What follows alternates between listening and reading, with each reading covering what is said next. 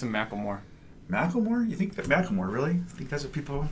Well, they're muted, right? So they can hear us, but they can't. They can't say no. They can't say no. I guess they could chat with you, right? They could. They could type in the chat window. Yeah, I'll start streaming in. All the people screaming, "No, please No. don't anything with Macklemore." Let's go.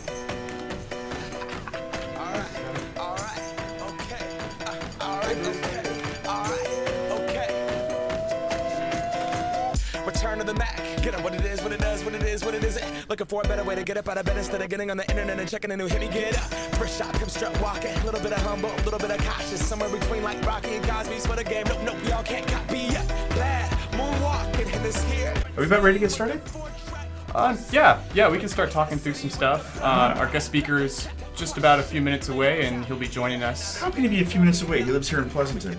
Uh, hey, you know, Oh boy. Let's give one more minute. It's like 11 o'clock, 11:01. Looks like people are still logging in.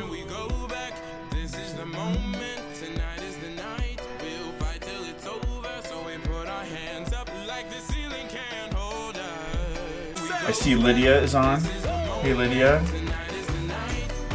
Ivan.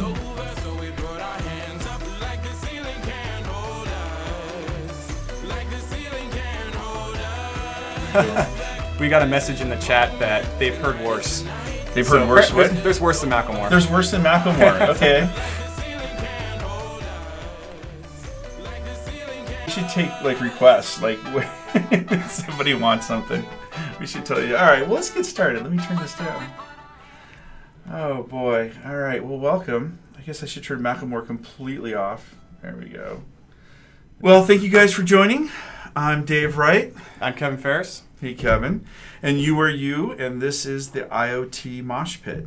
If this is your first time joining, the IoT Mosh Pit is a venue of collaboration amongst uh, us here at Kaiser, the practitioners of IoT, so everybody's welcome. Each month, we try to have an update on IoT activities across Kaiser, and uh, an industry expert and guest will join us here in the Mosh Pit. But we got some new stuff. What, there's actually some stuff going on this month. We should probably talk about that. You want to? Um, what's coming up with the leadership forum, Kevin? Yeah, sure. So just this week, uh, actually starting tomorrow and going into Wednesday, there's going to be the IT Leadership Forum. So this is a biannual event that Dick Daniels puts on for uh, IT leadership, executive director and above, and they come together all day for this, you know, this two-day workshop to go through, you know, some of the most pressing concerns and, and themes that they want to cover for IT in that year. And so just recently, they, they decided to start including kind of a showcase of the different innovation projects that are going on internally. And so we were invited to come as a part of that. Oh, to the show- Ritz. Yeah, to the Ritz. So we're in getting to San go to the Francisco. Ritz. Oh Yep. boy! All right. Big step up from this office. Yeah. I don't know. I like my office. Yeah, so we'll be showcasing five or six demos there uh, of what we got going on in the IoT Things Lab, and hopefully get a lot of feedback on those and, and get some more exposure. Cool. I, um, I saw you guys were working on uh, an RFID, like a, a, but it was like a location thing where it wasn't just like RFID is there or not. It was actually showing like actual location of, of, of the tags. And then these are batteryless tags, right? They're passive. There's no battery, right? Yeah, so this is the same, you know, passive RFID tags we've had forever in retail. They're, they're basically those things that they hide in the books that set off the shopping alarms if they Right, take them out the register. Um, but they've come a long way since then. Um, now they can actually pinpoint very accurate location with some uh, fairly large, expensive antennas. Um, but they can do location down to a couple centimeters, and on the actual device you're tracking, it's just like putting a sticker on, just like you know how you put a sticker and hide it in a book for uh, anti-theft. Right, So right. we put a couple of those tags on some wooden blocks, and we're going to have them out at ITLF, and people can literally just throw them across the room and see it bounce across on a, on a dashboard. Its Wow. exact location. Wow. You know, I these, are these the same ones? I know you're working with end user services. They're looking at, at putting these tags on, on laptops. Are these the same kind of tags? Yeah, so basically, it's it's very similar to the tags we already have on our laptops that have our AM number. That That's we a give to that's a barcode, right? That's yeah, a barcode. it's basically a barcode sticker. Well, these, you know, you could print a barcode right on top of them, but they just sit a little bit higher with a little bit of an air gap, so that way metal doesn't interfere with the, Oh, the radio frequency. Great. But that lets you pick up the, the information on the tag more ambiently. You don't have to have a barcode scanner with with uh, with line of sight. Well, I guess that means you wouldn't have to do inventory anymore. You would just you would just get them as they came in the room, right? Like, Yeah, like right as we when you carted them in through the door, you'd pick them all up with a large antenna over the, Yeah. the entrance. I wonder if they'd be able to find like lost ones or like you know sometimes you get these laptops and you don't turn them in, you get refreshed or whatever, you don't turn them in, they wind up in a in a in an admin's drawer somewhere, and there might be four or five. I guess we'd be able to find them then, right? Be able to recover some of those. Yeah, because then you'd be able to look at, you know, what was the last antenna to have, have seen this this laptop, and then from there, you know, if you can't find it right away, you can pull out these handheld scanners and start waving them around on on a, a witch hunt for that. Uh, particular find find the laptop. Yeah. All right. Well, what are some of the other demos? I, I heard there was um, what was that one with the uh, the um, the camera that was uh, from a urologist. Yeah, so we had a doctor from Southern California, uh, PMG, and they wanted to look at how can we use a camera to stream video, a point of view from surgeries. So that way you can kind of collect this content and almost form a little bit of a, a medical, you know, an internal Netflix per se, and be able to use that on for like the KP School of Medicine. Cool. All right, and then that's going on. That's in Ritz Carlton, San Francisco, on the twenty on the 29th, right? 29th and thirtieth, Yep, correct. and that is, I believe, that's 150 people. I think Just Roughly- about about 150 people. about 150 people. Oh, that's exciting. That's pretty cool. Yeah, I saw the name badges. Those are neat.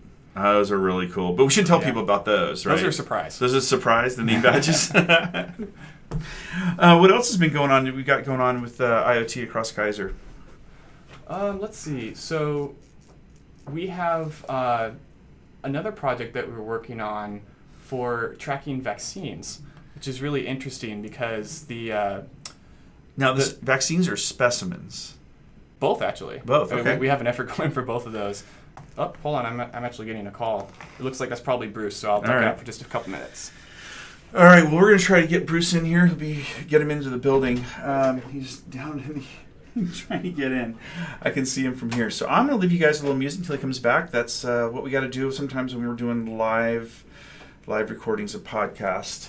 Other things we're doing in this space, if you're interested, uh, is track and trace. So an asset tag that goes on these uh, devices that move around, medical devices move around Southern California. They're about five hundred thousand dollars each. The these assets and they move between 6,500 and 7,000 transactions a month. That's moving between medical office buildings.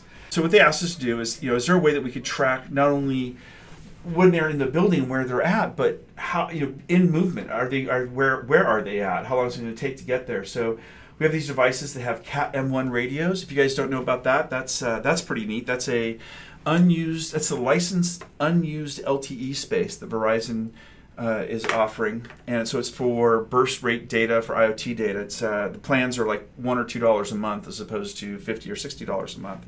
So it's really attractive for IoT devices. Uh, we're using a particle photon microcontroller. Uh, does has a Wi-Fi accelerometer on it, and it loads this, uh, and a GPS, of course, and it loads up to a Google Maps API, so you can see it. And of course, it's battery operated. And this is a little box like the size of a deck of cards, and that would go on these devices and be able to give real-time location of uh, where that where that asset is at any given time. Furthermore, we're taking the data from them. We have about a, a year's worth of data already, the transaction data, and we're going to feed that into some machine learning, uh, some very early development work we're doing machine learning to be able to uh, do predictive analytics on wh- where's the best place to have these devices for the, anticipate where the next move is going to be, or which uh, medical office is- building is most likely going to need a particular specialized device at any given time. So we'll have somebody come in and talk about that in one of our next episode, coming up episodes. That's pretty fascinating. I think you know we th- throw around those words like artificial intelligence, machine learning. This is a the first one for us to really take real data and, and do predictive analytics on it and some machine learning. So pretty excited about that one. The specimen tracking one uh, is came out of uh, labs in Chino Hills and in Southern California, and that if you've seen these specimen totes, they're pretty interesting. They're they're like really large igloo coolers, and inside there's these test tubes, and they're things like lung biopsies, and and they actually sent us some sample ones, and it was I, I, you know I'm not a doctor, right, or but we got these things, and they're kind of gross, right? Because you open them up, and they have each of the uh, the vials test tubes have stuff in them, and I'm guessing that stuff is something inert that is put in them to receive whatever thing they're going to put into it. But it really shouldn't they have been clean? Like, shouldn't they have been empty? I mean, I, I don't know. Um, it was kind of gross. We use a lot of uh, hand sanitizer when we're messing with those things. But the idea there is that we'd have a very small RFID antenna. We have a very specialized one that we had built that would mount inside. We're spray painting the inside of the the um, the tote with a metallic spray paint to keep the RFID signal from bleeding out. And then each of the uh, specimens would have a very, very tiny RFID tag not like the ones we were talking about earlier on the laptops, but a really tiny one. And it would pick up inside that, uh, inside the, the box, pick up any of the specimens in there. Now, what's neat about that is that there'll also be sensors in the lid to determine whether it's open or closed, an accelerometer if it's moving, uh, Wi-Fi, GPS, and also one of these Cat M1 radios to be able to call home and, and, give information. The neat thing there is that we'd be sending it for all the techies in, in on the call. We'd be sending it a JSON block of the manifest. So imagine Cerner or something be able to produce uh, a JSON block of uh, of the manifest of what are those specimens that are supposed to be in the tote.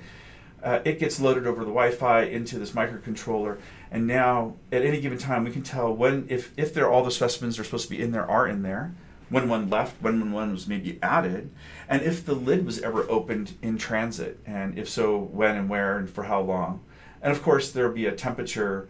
Um, range in there as well that comes over the manifest because a lot of these things are subject to temperature between uh, in, in across delivery. So we've got we're early stages of testing with that one. Uh, there's a lot of different scenarios with packing ice in there or odd-shaped specimen to- or specimen bags. So right now we're just working with the test tubes, but we'll as we get better with it, we'll expand expand that out uh, to include all of those other th- test scenarios for the specimen tote. So those are the two big ones that we're working on right now. I, I know these guys that we've got some drones things we're working on. That's pretty fun. Uh, we'll have more on that. In fact, uh, I think in a couple couple episodes we have a guest speaker going to talk about drones from Google. So that should be kind of fun. All right, guys. So our guest speaker is here. He, came, he got it. He made it. Welcome. Thank you. Somehow I found my way through the parking structures and I'm here. You're here. Okay, so we're live right now. We've got quite a few people on. Um, Michael, Michael, safe. You got missed the introduction, so I'll let everybody know if you want to introduce that you're you're on here too. Hi, everybody. It's good to be here as always. One of my favorites. He's got a new haircut. You don't, Yeah, you can't yeah. see it. It's a good thing about podcasts. You can't see the little haircuts. So it's a little short. It gets shorter and shorter every Thanks, year. Dave. Yeah. I appreciate it. No, I'm saying I'm trying to grow mine out right now yeah, because I, can figure, see that. yeah, Got the wavy look going. I on know there. that takes that takes effort to do that. And I got one that no one really noticed because it's still long.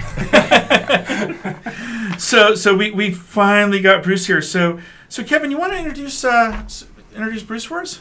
Sure. So Bruce here, I met him at uh, IoT World in Santa Clara, and he was one of the keynote speakers that really kicked off the event, and also did the kind of pre-session for folks who are really just trying to, you know, get that initial dive into IoT. And so he had this IoT fundamentals uh, workshop that he held Right. that was really great.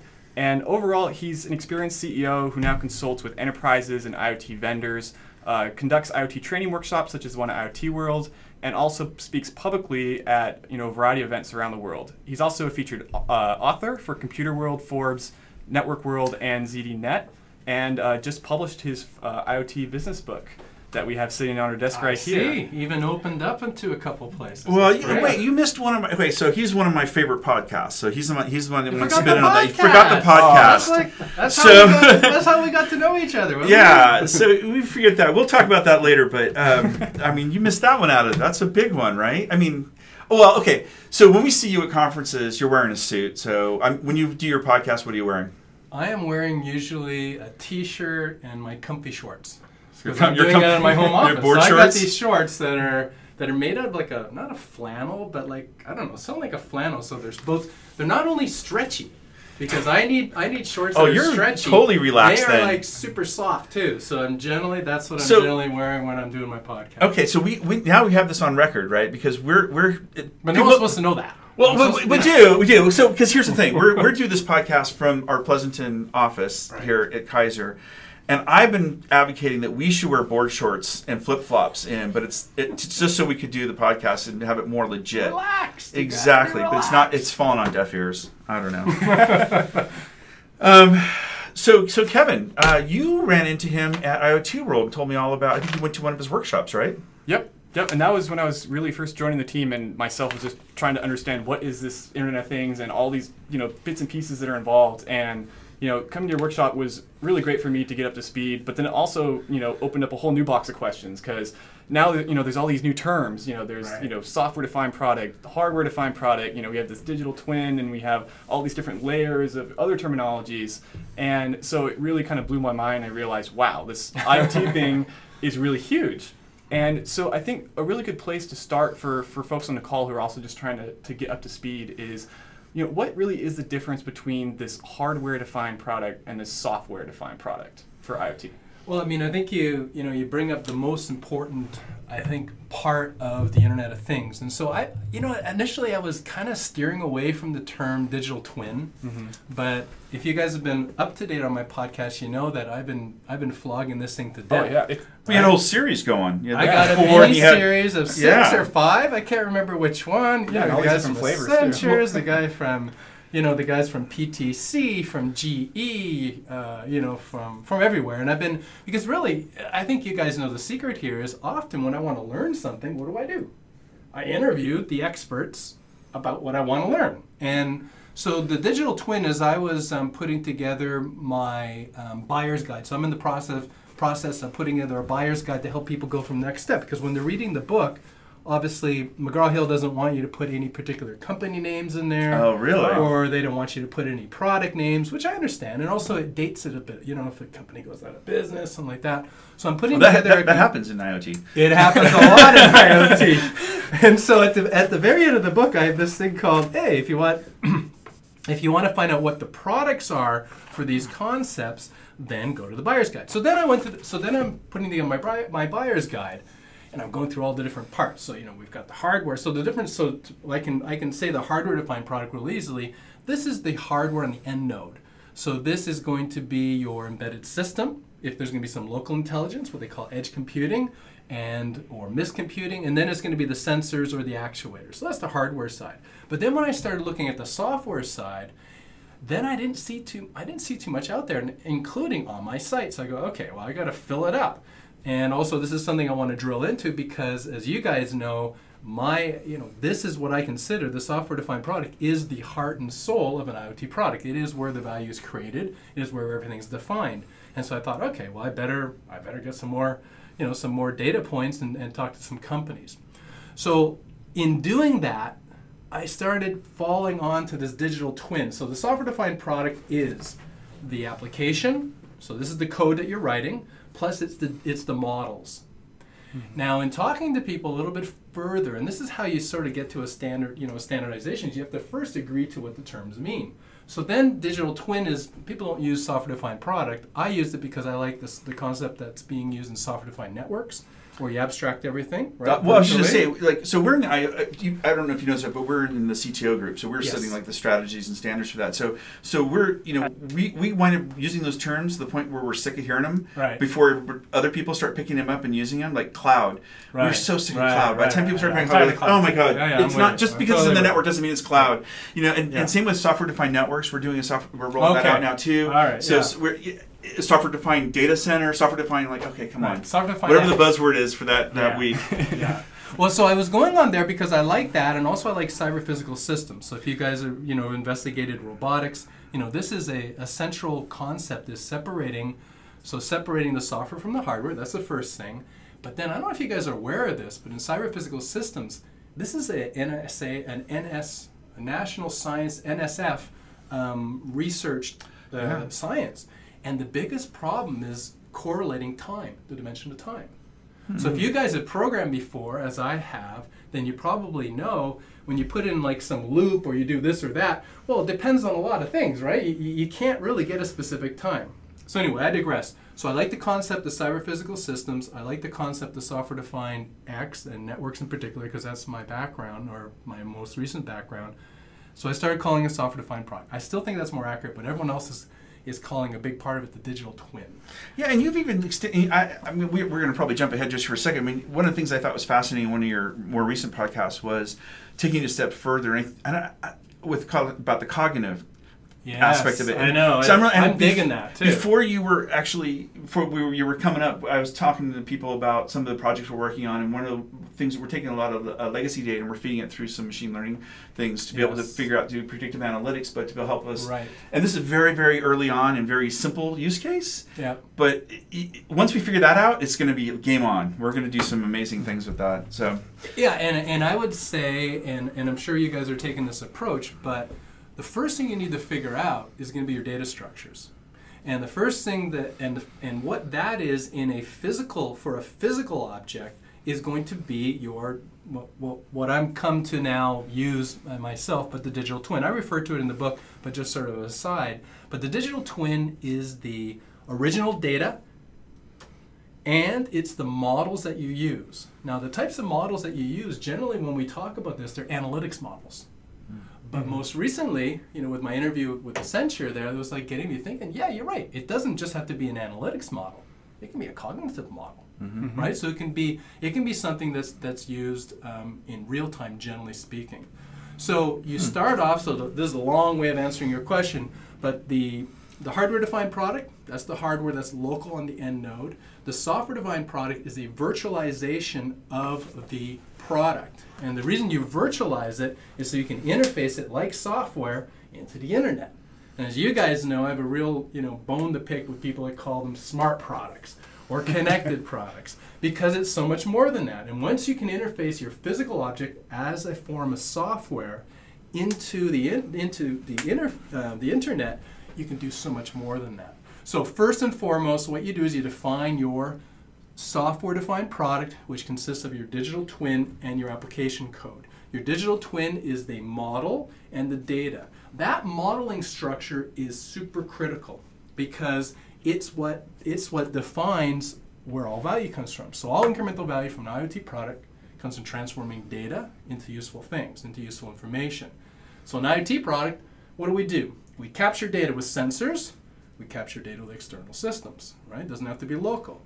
Then we transform it. We're transforming it either either you know kind of as a post process if we're looking into the past or if we're trying to make some predictions about the future we also do that as a post process looking into the future but we also do it in the moment now this is where it's real interesting so we have been using machine learning for a long time in defining these models and what that means is these are like super complicated models and and so you need to decide what's the best formula that i'm going to put on the data that i have from my sensors or from my external systems Well, so, so I mean, I think we've all heard, uh, you know, especially this is where I think some people get confused, right? They they hear the digital twin and they think Right. they've heard the, the use case of airplanes producing tons of IoT data, Yeah. right? Or or the big tractors or trucks or trains, but a lot of that's just alerting, right? It says, "Oh, I'm running a little hot," or "My RPMs are slowing down a little bit," and so that's an alerting process, which then you take action. Like, okay, let's pull it out of the field. This is an indicator that. But you're talking about something much more than just alerts, right? It's much bigger than that Yeah. because because I think when you once you have it in a in a digital form, once you understand what the data that you're capturing,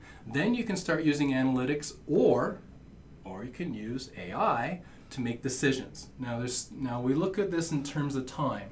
So if we're looking back, so this is what we call data mining or descriptive analytics. So we're either coloring our data so it looks really mm-hmm. good, or we're doing some data, you know, so the brain can actually recognize these anomalies or whatever the case may be, or we're using some data mining techniques and we're trying to extract it because sometimes these are so multidimensional you can't get your head around more than like four or five dimensions. It's just too much. Well, that's what I was saying. I mean, like we all think you know you have hardware like the airplane or a truck, Yeah. and we and we get it. We're pulling data off there, and you're creating this sort of software-defined virtualized air twin model. air know. model, right? The model. For in this case, you're talking about predictive. You know, in this case, looking in the future, but for predictive analytics, let's say. How far are we away from? But we started with something physical and took it software. How far are we doing it the other way, where we say we know we want an airplane that that carries 400 people at 800 miles an hour. Right. Take our data, Yeah, run a model of it. I mean, how far are we it. away from that? I like it. Well, if you think about it, and this is one of the reasons why I didn't like digital twin because my background is in um, computer animation. So for either really? yeah, so either for the I was when I was actually writing software, and when I was originally a mathematician, I was writing it. You know, how do we how do we draw a dinosaur on the screen? And so our product ended up being used by Industrial Light and Magic to do the first Jurassic Park dinosaurs. Now we're talking. Was this the Beowulf cluster thing that they had during the post processing? no, this is this is Yeah, it this was- is like I think this dates that. Okay, we're digressing then. We're digressing. but but the, the point is important because when you make a dinosaur, what do you do? You have to you have to create a model for how it looks. And then you create another model for how it moves, and then you create another model for how it looks with the lights and the colors and so forth. This is very much where why I don't like the digital twin, but I'm going to get to your question in a moment. I don't like the digital twin because it generally it refers a twin kind of generally in my mind, and I think most people's mind will say, oh, what is you know, it's like a it's like a, a mirror of something, you know, like a something mm-hmm. looks. But of course, the digital twin could be a predictive analytics model, right? So what you know your question of where how far are we off from doing this we've been doing it for years we've been creating the model of let's say a car right we've been doing crash test simulations on the car Before it's built. Before it's built. before it's physical. Right. Now, where you're going a little bit further is something that I've seen. Uh, one of my one of my early clients was um, SeeControl, which were then acquired by Autodesk. And when I did see it, and then when I worked with them a little bit when they were Autodesk, they have these. I don't know if it's AI. But they have these algorithms that basically do what you say. It says, okay, we, we need to, do, we have these constraints. Now, don't have a designer come up with the look for this car. Let's say it's an engine, whatever it is. We'll let the computer do it. And they have the, they're like alien designs. I don't know if you've seen these, but like it would be, let's say it's a, it's a headset, but there wouldn't be like a surface like this. It'd be like a lattice. And this, mm-hmm. and because what they're doing is they're, depending on the constraints, they're minimizing weight, increasing strength, you know, whatever the case may be, and hmm. they come up with these and basically let the computer come up with the design. So I think we're almost there, and we are in some cases. You know, instead of actually, you know, putting in the constraints and then we model it, we make the physical. Now, even one step further, we, a human isn't even involved in making the surface. You know what it looks like. We can let the computers do that. So it's a cool well, concept. well, yeah, but then they'll start making it to how they like it, right? Yeah, yeah. And this is unintended consequences, and you have to be careful. So, you know, singularity event. Yeah. What is one of the biggest It's- worries about about singularity event? It's not that they're going to be, you know, nefarious and they're going to hate us. is going to be that you're giving them a constraint, and they're going to follow that constraint. Like make as many. This is an example: is make as many paper clips as possible in the you know in the shortest amount of time. Now, if you take that logic to the to the to the end extent, well, what's the paper clip made out of? Okay, it's made out of these, you know, particular types of atoms. Eventually, it could even use people to make the paper clips, if you know what I mean. You know, if it uses all the resources. Now, this is an unintended consequence, and it's just a very obvious one. But this gets into your into your point, and then it rolls a little bit into our AI here. So when you guys are using AI, be, AI, be careful about the unintended consequences. But this is an example, and so they're going to make something they like based on your constraints. So you have to really constr- completely constrain it, otherwise it can get pretty wacky. Wow. Wow. Uh, There was a Soylent Green comment I was going to make in there, but I chose not to. Um, there are people too, right? Okay. Yeah, but you see, right? You just keep So- on using resources, and eventually, if you go through that logic, then then it's going to use all resources it Sure. can to make that paperclip. So you have to say, no, no, don't use people. You know, Yeah. don't use how, you know, whatever the case may be Don't use babies. Don't use babies, Don't use especially babies. babies. Yeah. Yeah, and what's really neat what you're saying too is that you know this all kind of started with this you know smart, connected type mentality that's led to a lot of really dumb consumer products. Right. And that that largely started with you know let's take the hardware defined product and then add some software features to it. Let's add some Right. sensors. Let's add some Right, right, actuators And, right. and make it blinky and, and flashy. Michael, that's then- your that's your smalt right there. That is- that's what he's talking about a right now. smalt. Smalt. My then- small's on order. Yeah. But then now we're seeing more of a shift with this digital twin concept. Not not that it's you know brand new because we've had models for a long time, but it's more of the paradigm shift of let's focus more on the software defined product Yeah. and actually have the software defined product define what the future of the hardware is going to look like, Absolutely. rather than the hardware defining what the software is going to be. I wonder what that's going to be for medical devices. That's going to be huge, especially as we're, we're doing a lot of stuff with 3D printing as well for medical Mhm. devices. Sure. Wow, that's we, we're gonna have to have a whole nother episode on that one, especially 3D printing. I think that's some, know, but bring it dial it back a little bit about here and now. I mean, one of the things about your book that's really interesting is you know how, how can your company can use Internet of Things. It's really how do you how do you monetize that, right? How do you get to Right. monetizing that? And and it doesn't take much. I don't think we have to do AI to start monetizing. I don't think we have to have, No. you know, we don't have to approach a singularity event of, which at that point we don't have to worry about monetizing it, which you just have to worry about surviving the, the apocalypse. But um, so you had an interesting you were telling about. He was around manufacturing. Yeah, approach so, to that? so one of the things you had in your, your workshop that I found really helpful was this this kind of methodical process you go through from the top down, defining you know what an IoT product value statement would look like. You know, Right. how do you start with a challenge, a business challenge that may not even have an IoT solution, but look at okay, what are the components of the challenge? How can we quantify them? You know, are there factors that we can control? And then you know, how do you form what an IoT product could look like and what its value proposition would be? And you gave a perfect example because the whole time you're talking, I was thinking, man, I got to figure out how to have a healthcare example for this. Yeah. And then you came out and said That's right. one, and I was That's like, right. perfect. Yeah. So, could you kind of, at a high level, go through that general methodology of, Sure. of the top down, and then kind of roll into that hip replacement surgery you used? Yeah.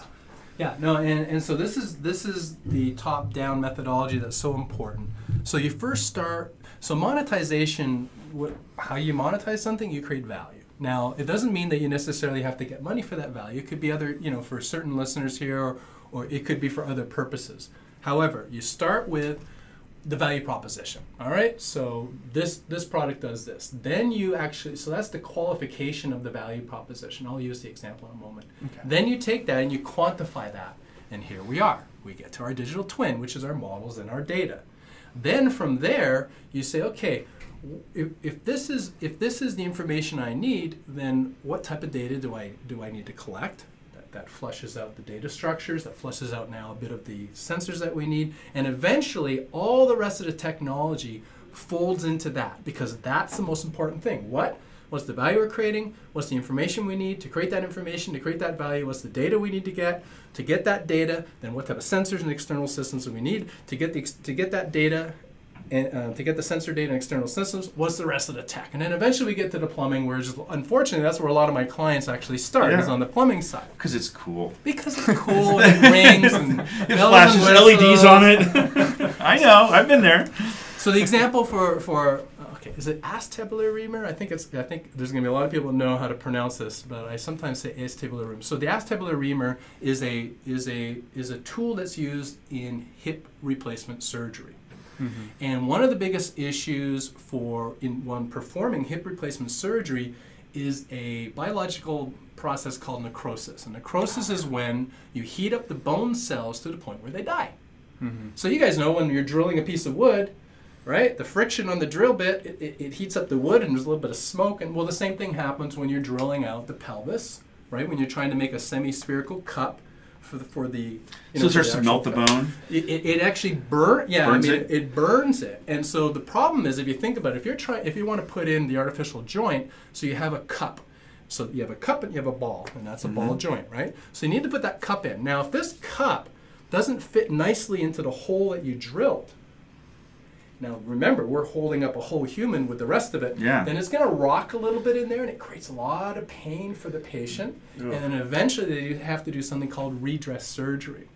So when you're looking at IoT, there's one way of They can't creating just squirt like a little WD forty or something there. maybe some bondo. Yeah, well, I will Bondo on the outside, right? But I mean, can they just? They don't have like medical grade. Nah, not inside there. It'd be all swishing Silicone. around and eventually just like fall I had to right ask. out. You never know. I mean, I've seen some Fall strange right things. So you got to make sure you don't burn the you don't burn the cells, mm-hmm. right? And so when you look at IoT, generally there's a couple ways you can use. There's four ways you can use it to create value. The first way is you know it's the it's the stuff the IT stuff. So operational efficiency, asset utilization. Okay, that's fine. Mm-hmm. But where the interesting stuff comes in is when you're doing innovation. So you're making something better or inventing something new. In this case, the idea in the workshop, the example, and in fact, I, I also use it in the book, is that we're going to innovate on the acetabular reamer in a way that since we can pick up the data, so what creates what creates what creates temperature, you know, for this?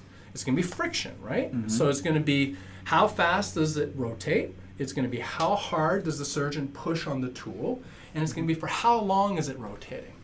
So mm-hmm. we can measure all that. Oh, and I guess the surface area of the bit too, right? It's- Yeah, and the stuff like surface area of the bit, and Yeah. you know how it goes. So, so you want to. So this is now we get into the model. So we go, okay, we need to um, perform the surgery as quickly as possible without killing bone cells. So now we know bone cells, let's say, and I'm trying to remember, let's say it's 130 degrees. Um, Oh, we'll get Celsius. emails on that one. I it's know, I know. It's the wrong audience to be winging it. It's probably right in here, so you have it in here somewhere. I think it's 131. Is it okay? Well, I wasn't That that, was far good, that was off. good, 131. Pretty close. 55 degrees Celsius. So we know if we're measuring it. First of all, we can measure it directly, but then we create a model. We say, well, let's adjust the rotational speed. We can't we can't stop the surgeon from pushing, right? Yeah. But what we can do is we and we we can slow down the rotation of the of the bit to the point where it could stop. So no matter how long or how hard the surgeon's pushing, this tool, which would which which would be using these models, because it's saying, well, if you do this and you're going to burn out these cells, it'll keep on slowing down the bit. And so this is an example of innovation when this tool, no matter how it's used, it can't create necrosis. And therefore, it's, it's good for the doctor in a couple of ways. Well, it's great for the patient because they're not going to have they're not going to have potential pain mm-hmm. because it's not going to be rocking in the joint, you know, in the pelvis. It's good for the it's good for the hospital because they're not going to have to come back and get another surgery. That's also really good for the for the patient. And was it good for the doctor? Yeah, because he because the doctor he or she is now performing this surgery in in a in a better way. And so yeah. Well, it's interesting is you're you're. I was so I, I'm really big into motorcycles. I think most most people. I have actually broken ribs right now because of that. But um, the uh, there's a thing called an auto. Basically, it's a called a Rekluse clutch on dirt bikes. Which same thing. No matter how you, bad you mess up the clutch, it's going to do the right thing for Right, you. right. But one of the things it does teach you to do, and I wonder in this case, is like you said, the bit has a clutch on it that's basically slowing it down based on pressure going Yeah, in, right? And how long? and how long, right? So, and then how long part is the part I keyed into because the doctor's like, I got to get this done. They'll start to adjust their pressure, noticing the bit speeding up, and eventually they will f- get the feel. It'll make that doctor a better doctor, right? because right. they'll be yeah, able good to. point. Yeah, that's they'll- like a feedback mechanism. Yeah, because they're like, Right. oh, it's slowed down. I'm going too fast. What do you do? I mean, if you're drilling wood and you don't have enough high Right. RPMs and, or too big of a bit, it just, er, you know, and then you pull it back out. Back, yeah. Or you let the clutch out too fast, and what happens? Your motorcycle dies, right? So, or you don't give it enough gas, let's clutch out, and it starts to die climbing a hill. Right. You learn, like, okay, I got to give it more, I got to give it less, whatever. So, interesting. It's going to make. I mean, that's one of the things we talk about. You know, a lot of doctors are worried about AI, and we're like, no, it's not going to replace you. It's just going to make. Uh, It's a you know, it's going to make you a better doctor, right? It's just a, it's a Yeah. more sophisticated tool, and that's what we're talking about here. You know, we're talking about. So, what do we start off? We started off. Well, necrosis is a problem, so we want to we want to create a tool. The value proposition here is to do the surgery as quick as possible without burning out the cells. So then we said, what information do we need? Well, we need to do this. We know necrosis is an issue, so we model that. We have our variables. Then it says, okay, what data do we need? Well, we need to we need to measure the rotational speed, the pressure, the time, and from there, once it's in a software form. Now here's the you know this is the punchline.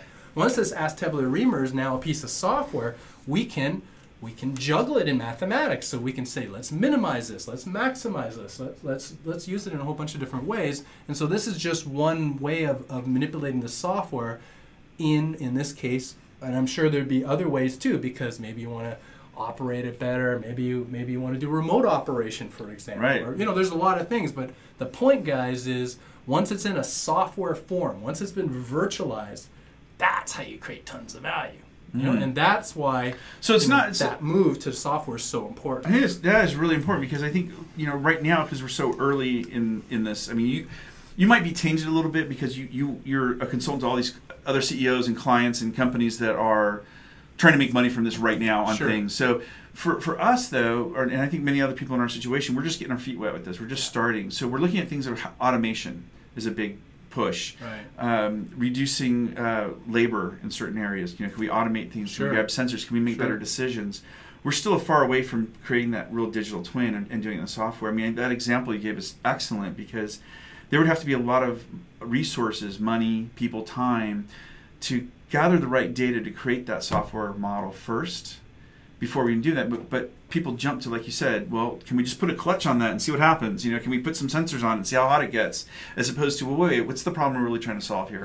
All right, so that's gonna be that's good advice for me because I get I get faced with that every week, or people come in and say, "Oh, okay, this is what I want to do. They're, they're, they're not telling me what the problem is. They're telling me what the widget is that they want. Right. You know, Right. and- and, that's you know that's the tail wagging the dog. Yeah. Right? Yeah. It has to be a top-down approach, and these models don't have to be that sophisticated. You know, they, they really don't. They can be they can be relatively simple. But even if you're doing something, you were talking a little bit of making you know the, the process more efficient. You know, that's again using using the terminology as operational efficiency.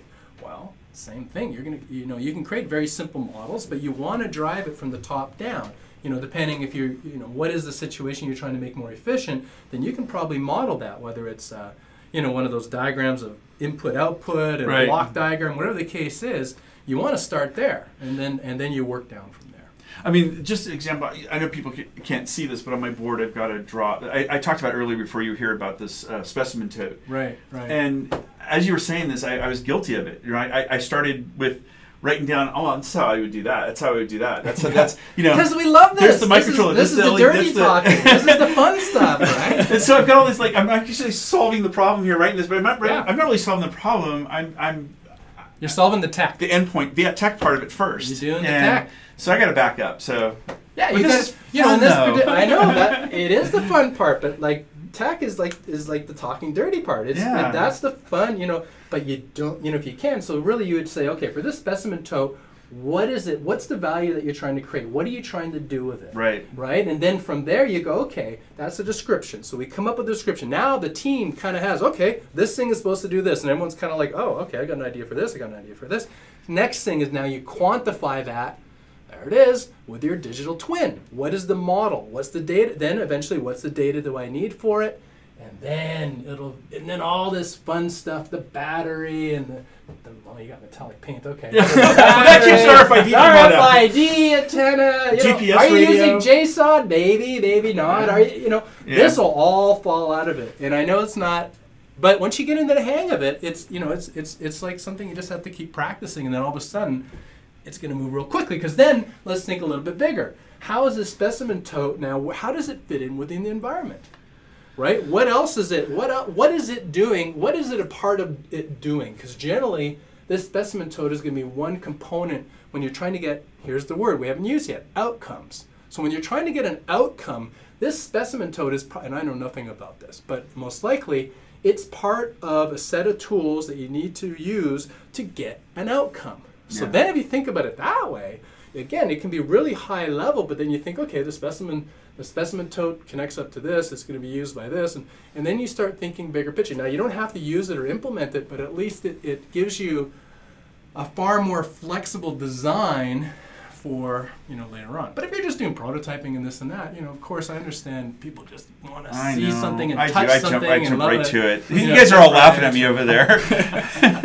um, I guess, that, and we- we're doing some things around design thinking now too. So Mm. we've got a person on staff that uh, does design thinking, and so we're, we're pulling him in. What does that mean, design thinking? Oh, that's a whole nother episode. all right. Yeah. I'll have to listen. Oh, no, no, no, I'll, I'll, I'll catch you up on that one. All right, all right. But, But it's that process, basically. Okay. What I really like about that example too and that approach is that it really highlights the people who are closest to the challenge at hand are the ones who really are the ones who should be defining what the IoT solution should look Yes, like yes. because they know what the problem really is. They know the factors that contribute to that problem. They know that they, they're the ones who would write that function of basically this is what the digital twin needs to look like. They may not see it as I'm creating the digital twin. They just see it as look operationally these are the variables that are contributing to the problem that we got to control. Yeah. And you know when people can look at the problem with that frame and know that that's how we identify IoT opportunities, that's a really good place for you know us to jump in because then we see oh you've identified a problem, you've identified all these variables that affect it Yeah. from the business perspective. Now we can think about okay what what type of sensors and technologies do we need to capture the variables that can we need to- actually that we can control Hmm. and which ones do we just need to know about that are outside of our control. Right, right. Yeah, and, and you know, you bring up a good point is you need that domain, what was it, subject matter expert, right? You need the That's the SME. SME, the SME. The SME. You Yes. need them. Now, but they may not have this type of thinking. So what I've found, you know, for example, I just, on Monday and Tuesday, I was with a, a new client in Sacramento, and it was a whole, something for a smart city. Now, I don't know enough about this particular, you know, and you guys may not know enough about that particular. So you need to have a process that you can work with the SME, SME, mm-hmm. to, to kind of guide them through this concept. And I think it really is going to be, it's, it's really a partnership with the subject matter expert, the IoT expert, slash digital twin expert, right? To to kind of uh, frame the problem in a way that we can that you can maximize the value in using IoT. You know, and I think that's the that's the punchline. right? Yeah, and and I, for that last sentence you just made, that that's where you know when I start talking to this subject matter experts for any of these coming in, there's a point in the conversation where I stop them and say, "But we can do that." Mm. They'll say, "Well, we can't do this." So. I'm like, "Well, yeah, yeah, we can. Why not?" Know, it's like the art of the possible. We try to showcase that a lot. Like this, Mm, get mm. people start thinking about because they're still working within the boundaries they know as being true. They don't know that it's actually fairly easy to grab that information, or it's fairly Right. easy to get that data, Right. and and and so they assume that they're going to try to solve this problem without those pieces.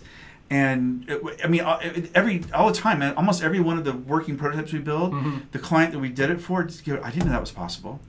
Oh, I didn't know we could do that. I'm like, well, yeah, Yeah. you know, we could turn that glass to be capacitive. You don't have to get a whole new display, right? Right, we can. right. They, they they don't know. So I think part of our responsibility too is to stay on, stay on top of the technology. We saw you at IoT World, and one of the most fascinating things was all the just the sensor booths. It wasn't. It was just say, oh, we can do that. We can grab that. Can capture Uh, that? yeah, well, Yeah. yeah, all right. So- that's not the problem, right? You know, the, Yeah. the problem isn't capturing the data. I mean, there are there are literally a million SKUs, you know, Mhm. that are out there, different variations of sensors. But really, the, the the real the heavy lifting is coming into what information do I need to create value. So for this, you know, for this specimen tote, what's the information that they need out of that thing? And what can you do to create it and make it even, and even maybe give them other information that would make it even more valuable? Then, like you say That's said, what we gotta think about, That's yeah. well, it's, it's an approach, right? And Yeah. then it's a top-down approach, a value-based approach, and then it'll tell you, all right. Then they'll tell you these are the sensors we need. So then you go out there and you shop for these sensors, as opposed to kind of working the tail wagging the dog, where you find, oh, this is a cool sensor. Maybe I'll do this, and let's put hook it up with this type of a network, uh, you know, uh, protocol, and, and this and that, right? I'm telling you, I go into, I go in, and this is just because, just like you, it's fun doing that stuff, Yeah. getting a lab together, having it all work, and having light splash and you know sounds buzzing and, and so forth. That's the fun part, but it just takes a little bit of discipline and it's a little bit more upfront work. However, if you do take that approach, then I can I can guarantee you guys it, it just pays off in dividend. You know, pays off dividends. Yeah, we and we're just started. We started in January, and part of what we do is we're grabbing, um, building a collaboration venue of all the practitioners of IoT within Kaiser, Nice. and pulling them together. And that's what part of this this program is about. Uh, the the mosh pit as well. Speaking of which, are we getting any questions coming in? Yep, we had one just come in. In fact, um, J- you- you- See if you can get a couple more more more questions. Just give me one minute. oh yeah, go ahead. So- see if you can gather some in there. Yeah. So, Bruce, how does it feel to be on the other side of the podcast this time? you knew I was going to ask that. Yeah, no, it's Are you laughing because you know how hard it is to be on this side?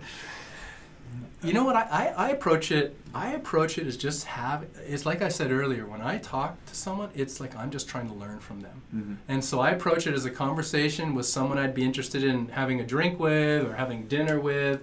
And so I, I you know, I just let them do all the hard work. Kind of like you know, I'm answering the questions, you're asking the questions. So being on that side, I enjoy it. Being on your side, I enjoy it because I get to control. You know, what are the questions? And what am I asking? They're, I'm asking things that I want to know, and I know that is useful to other people, right? Yeah. Being on this side, it's good too. Yeah, it's, it's kind of different. It's uh, you don't. Yeah, you're just Well, sort of that's go right. I mean- wherever where you go. You research your your your guests pretty thoroughly, the topics before you go, and and, and because I can tell sometimes you're reading off bullet points of some of those things, right? Like like I know you want to. I could tell you you want to get to this question, you want to get to that question. Right, right, right. I, I get that, um, and, and we're finding that too. We're having to do, do the do the same thing. This interesting here is that we're live, so we get to ask Yeah. people real Yeah. time. So, Kevin, you got a couple questions in from people? Yeah, first one we have is could you give an example of an IoT digital twin uh, with the VR slant within healthcare if you can? Yeah. Okay. So the VR, and then I would even throw in a bit of AR in there. You know, Mm, oh, why well, not? absolutely, yeah. Gotta throw in the Yeah. AR in there, and and um, No, I, I think you know. I think an example. Let's go back and use the digital twin. So the digital twin, remember, it consists of two parts. It consists of the data, data, depending on where you're listening from, and it consists of the models. So where AR or VR would come in would, would come in uh, very nicely. Let's say we have a remote operation. So let's say that we're in in some part of the country where you don't have a particular type of specialist, and so they are controlling because this is a remote operation. We have it in virtual form, so we can actually control it remotely. Um, they are not actually where the patient is, or let's say they're a subject matter expert in I don't know what it would be uh, in in um, anesthesiology. You know, I don't. I think you should be there, but maybe they're not. So where where VR could come in would be that the digital twin has the data. So now it's a visualization of that data. And so the two ways of visualizing that data is put yourself completely in an immersive environment, like a VR environment would be, or use AR, which may be more applicable depending on the use case, where you're just projecting data into where you are. So you know, if you're the actual surgeon, perhaps you want to have when you're when you're doing the drilling, you throw on your you throw on your glasses or your mask, and it projects. Okay, temperature is this, the time is this. You know, the, the particular vitals are this. Maybe even pressure behind arteries. Pressure Like, behind can- arteries. I know, I've seen that for buildings. Um, Right. There's a company in the Bay Area here that does that builds industrial AR goggles, Mhm, mhm. and they you can go down to a boiler room of a building. It'll tell you what. Look at the pipes. and It'll tell you Right. what pressure, what the temperature is. Right on the pipe. We went down and visited them. No, no, that's good. And we're like, yeah. why aren't you in healthcare? You know. No, because it gives you X-ray uh, Right. X-ray vision. So Yeah. if you now have a CAT scan or if you have an MRI of that particular part, in this case we're using we're saying the hip, then you could see the soft tissue, not just the hard tissue. Right. So that's a great example. VR, you know, the answer to answer the, the, the question, again, the relationship is the digital twin has the data. VR needs to needs to visualize it in some way. Generally, that means you visualize it in a 3D environment, but it could be it could be in different ways.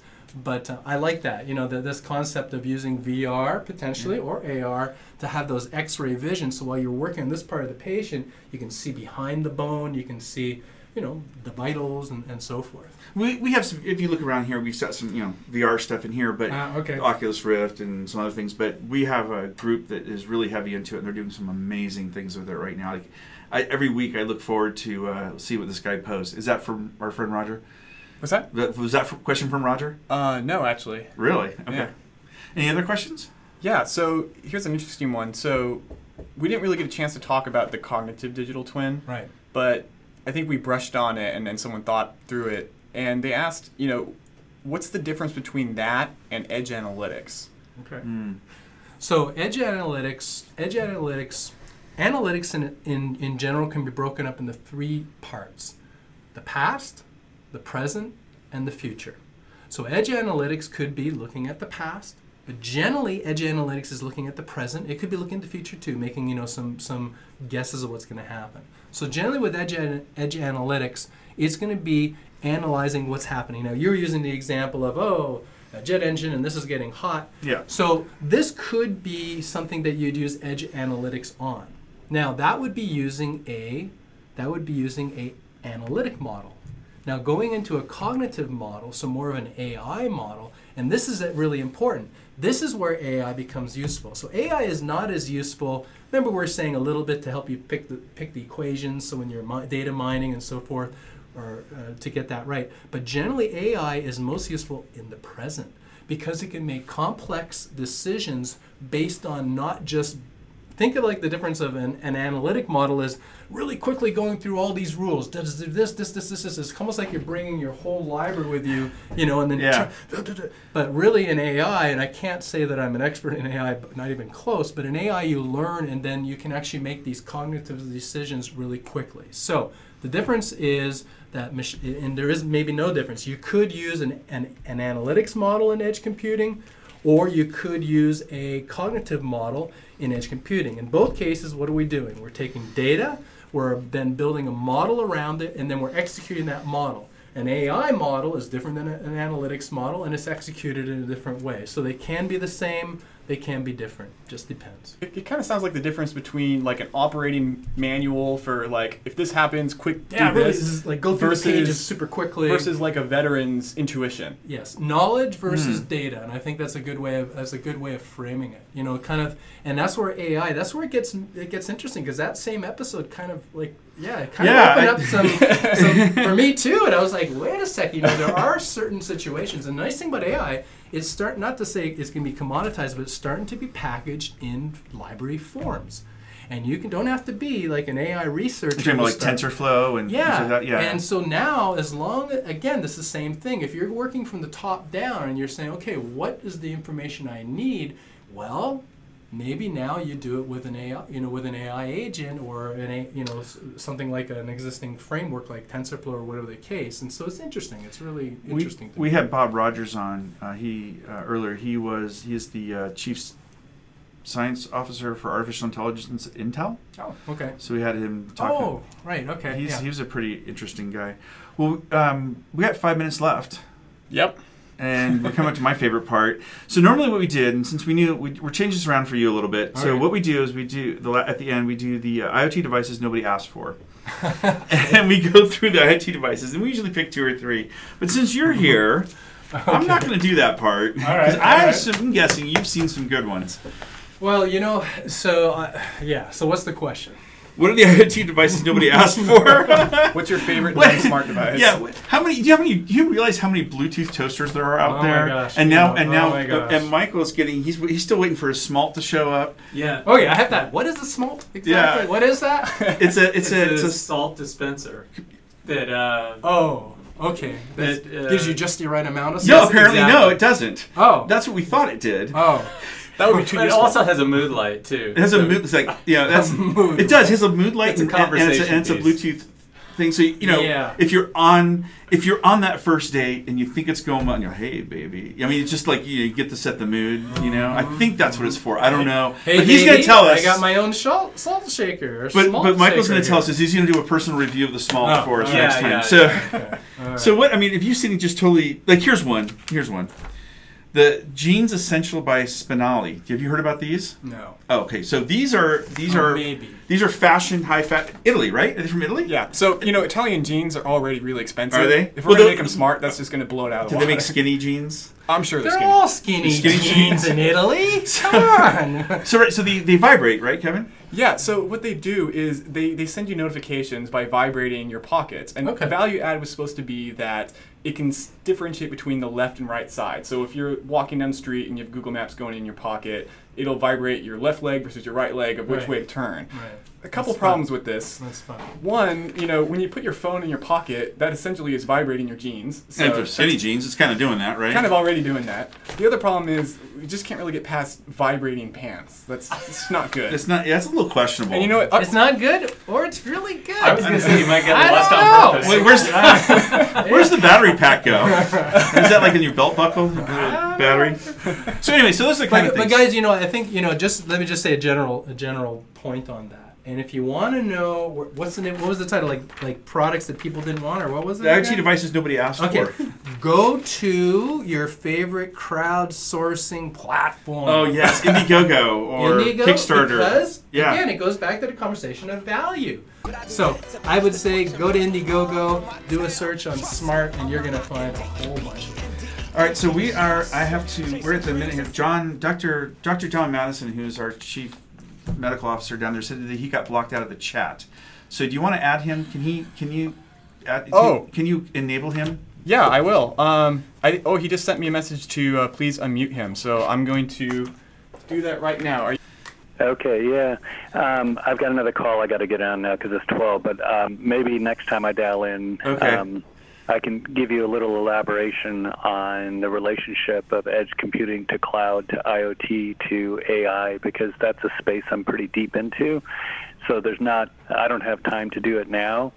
Um, but I, it has lots of implications for how right, we you, just how signed. we architect how we archectect our infrastructure. So next time. next time, you just signed yourself up for another episode. So thank you, Doctor Mattison. We'll talk to you soon. All right.